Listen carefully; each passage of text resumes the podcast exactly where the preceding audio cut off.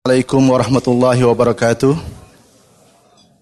Alhamdulillah malam ni dapat kita bertemu di satu majlis yang uh, julung-julung kalinya kita dapat membawa seorang tokoh uh, pakar hadis yang hebat yang kita bawa dari Malaysia Ustaz Rozaimi Dr. Rozaimi sebenarnya Ustaz Rozami ni kita dah cuba bawa ke Qatar ni dari dari tahun 2014. Uh, Tapi memandangkan beliau sangat sibuk dan apa kalau ingat apa kawan sekerja kita Haji Hazat, dia lah sebenarnya yang duk kontak apa doktor dan sampai dia dah balik Malaysia kerja kat Malaysia baru kita dapat bawa uh, apa Ustaz Rozami malam ni alhamdulillah.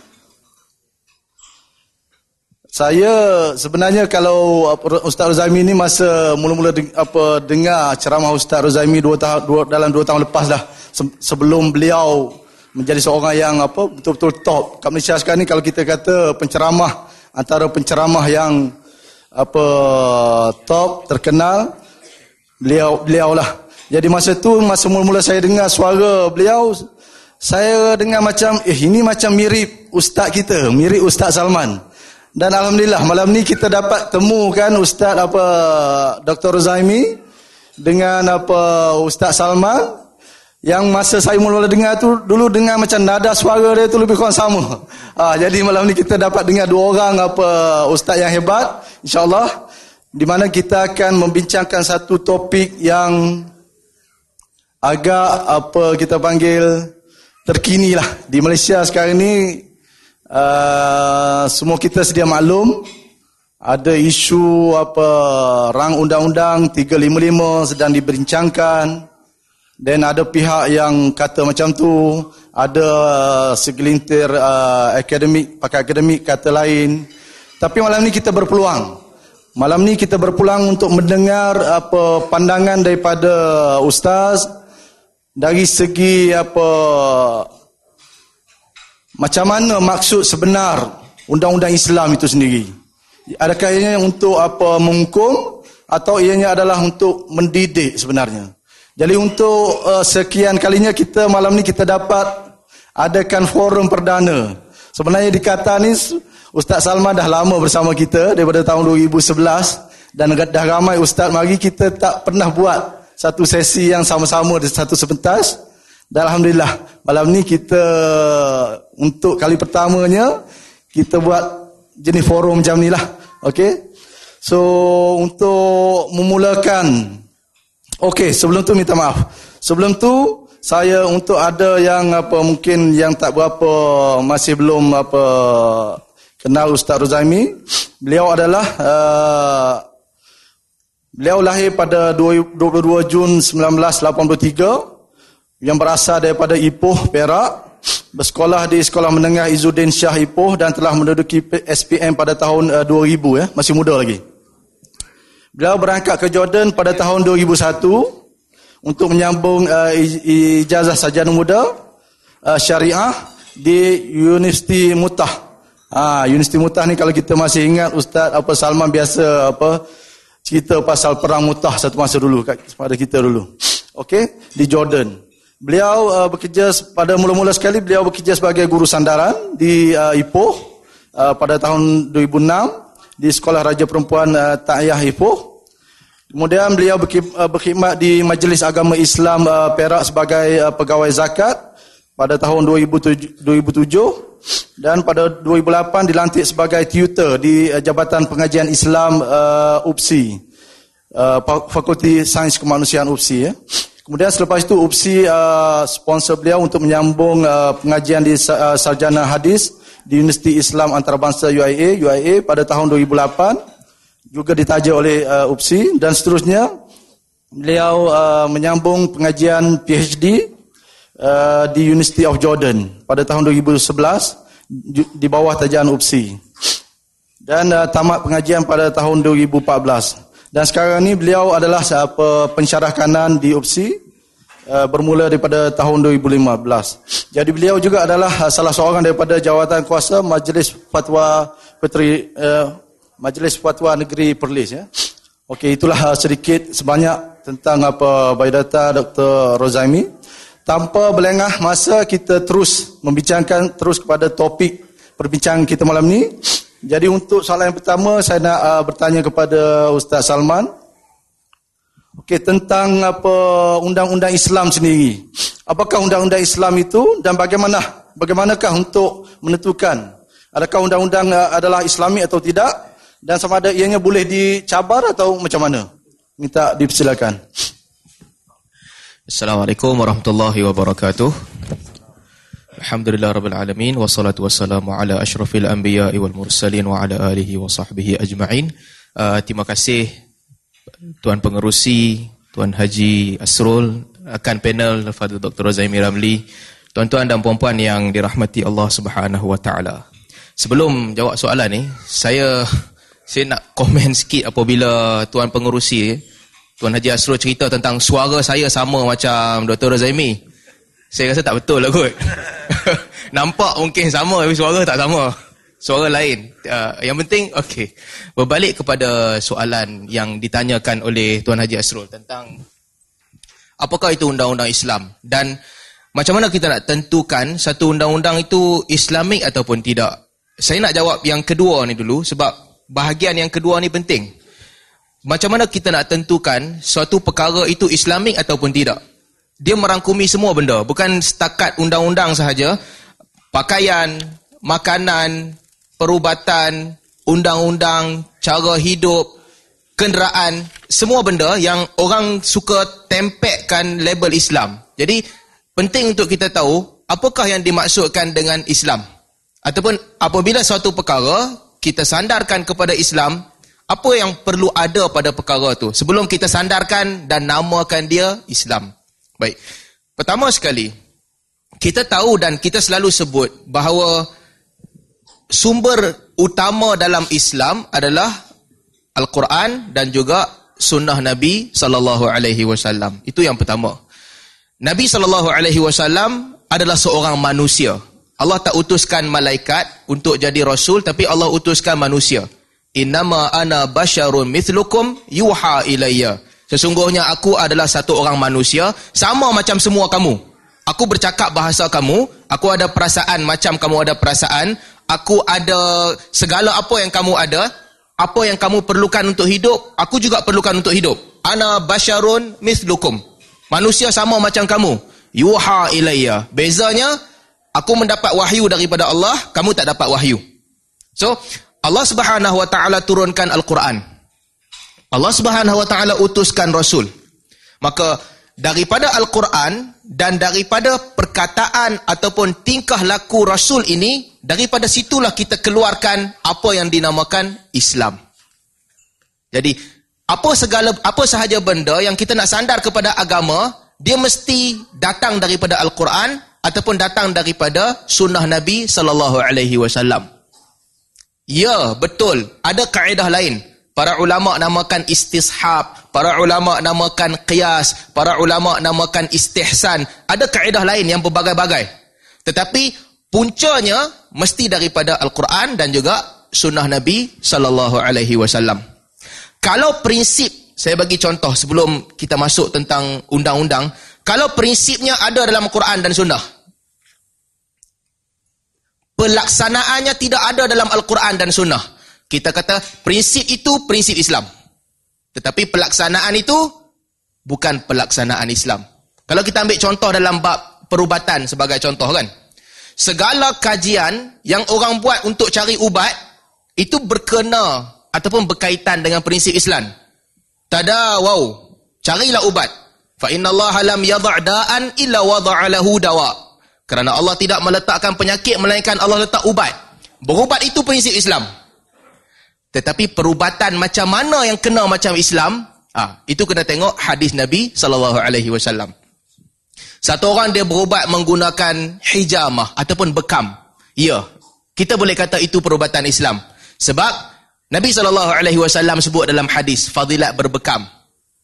Tetapi selain daripada itu, orang kaji dan orang buat satu bentuk perubatan, pelaksanaan itu terbuka. Suka hati kamu. Tapi kalau nak sandar kepada agama, mesti ada asal usul dalam agama. Ini benda penting. Dia bukan sekadar kita bagi nama Islam, dia jadi Islam. Begitu juga. Kalau kita tengok bab pakaian kan. So pakaian, apakah pakaian Islam? Apa prinsip Islam tentang pakaian? Menutup aurat sebagai contoh. Uh, pakaian lelaki dan perempuan tak sama sebagai contoh.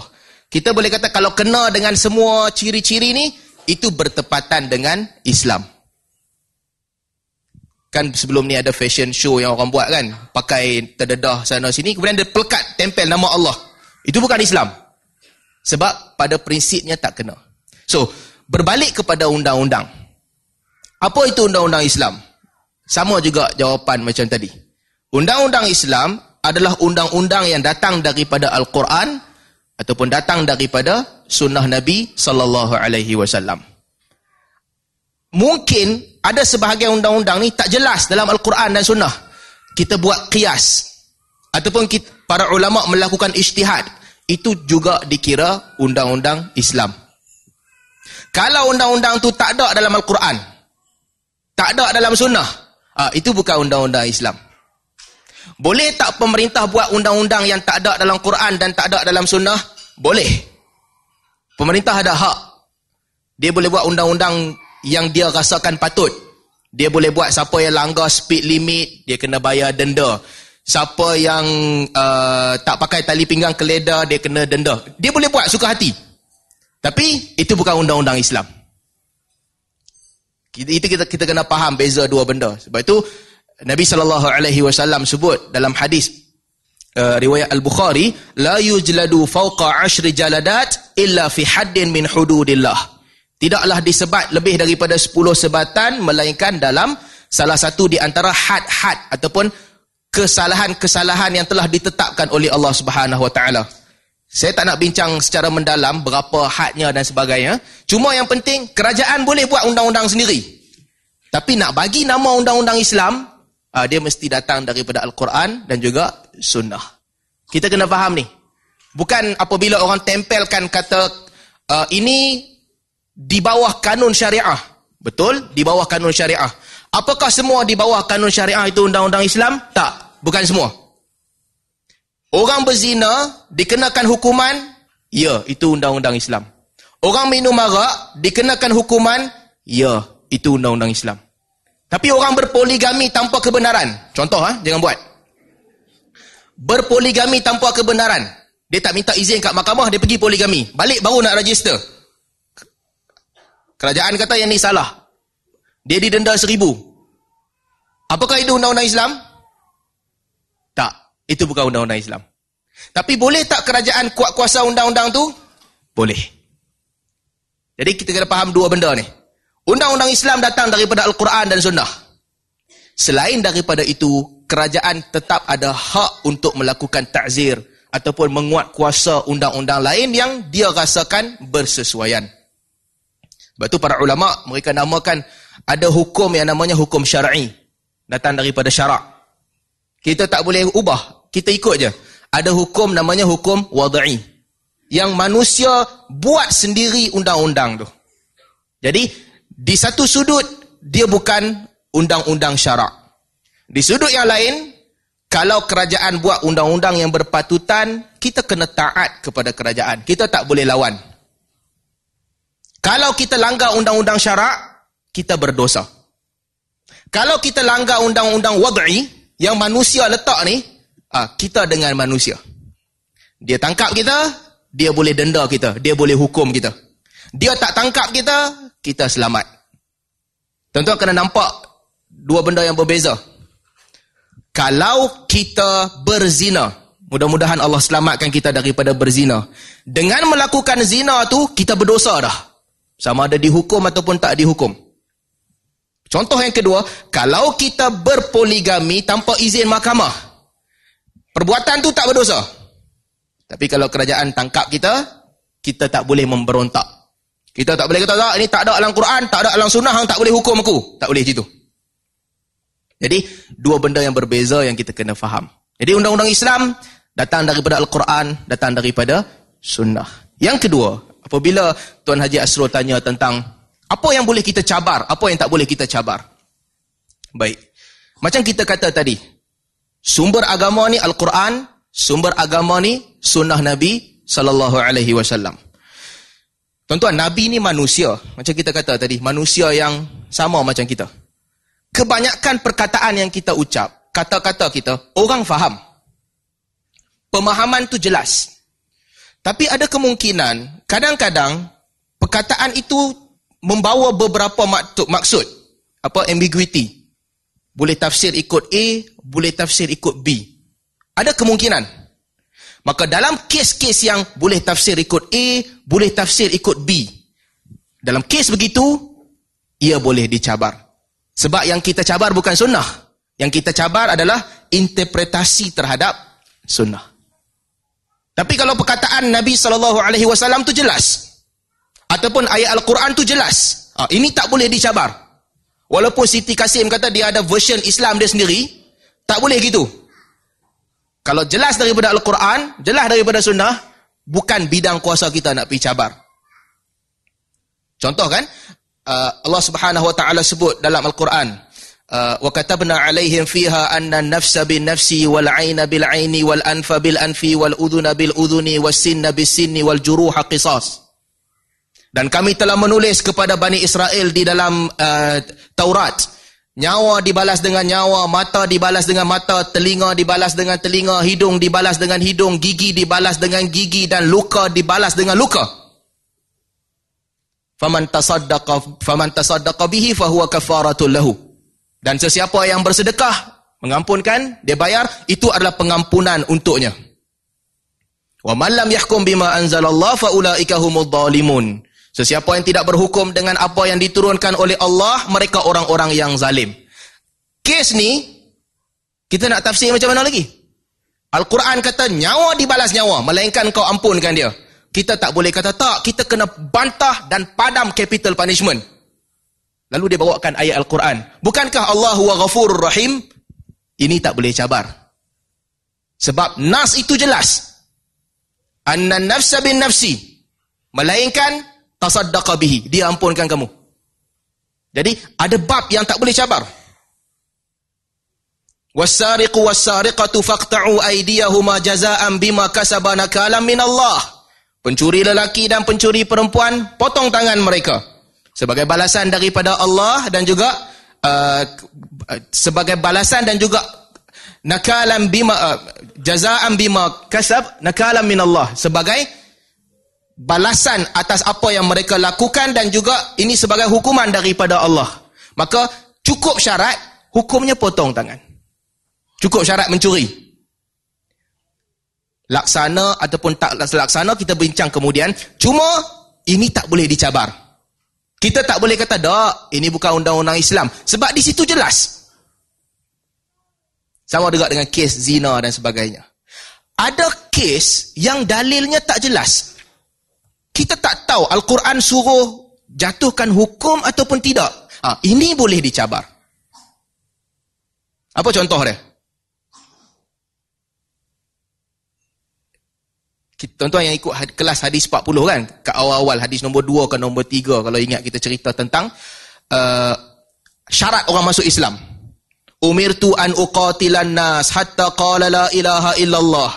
Aku diperintahkan untuk memerangi manusia sehingga mereka ucap la ilaha illallah. Wa idza qaluha apabila mereka mengucapkan la ilaha illallah wa sallu salatana solat macam kami. Wastaqbalu qiblatana menghadap kiblat sama macam kami. Wa akalu dhabihatana dan bila kami sembelih mereka makan. Haram untuk kami ambil harta dan juga nyawa mereka. Hadis. Baik Apakah hadis ini bererti kita boleh bunuh orang yang tak solat? Ah, ini khilaf. Sebab nas dalam hadis ni tak jelas. Berbeza macam tadi. Maka dalam bab begini, manusia boleh cabar. Mazhab-mazhab fiqah berbeza pandangan. Ada yang kata, ya, hukumannya hukuman bunuh. Ada yang kata tak. Dalil tak menunjukkan begitu. Di sini ada khilaf.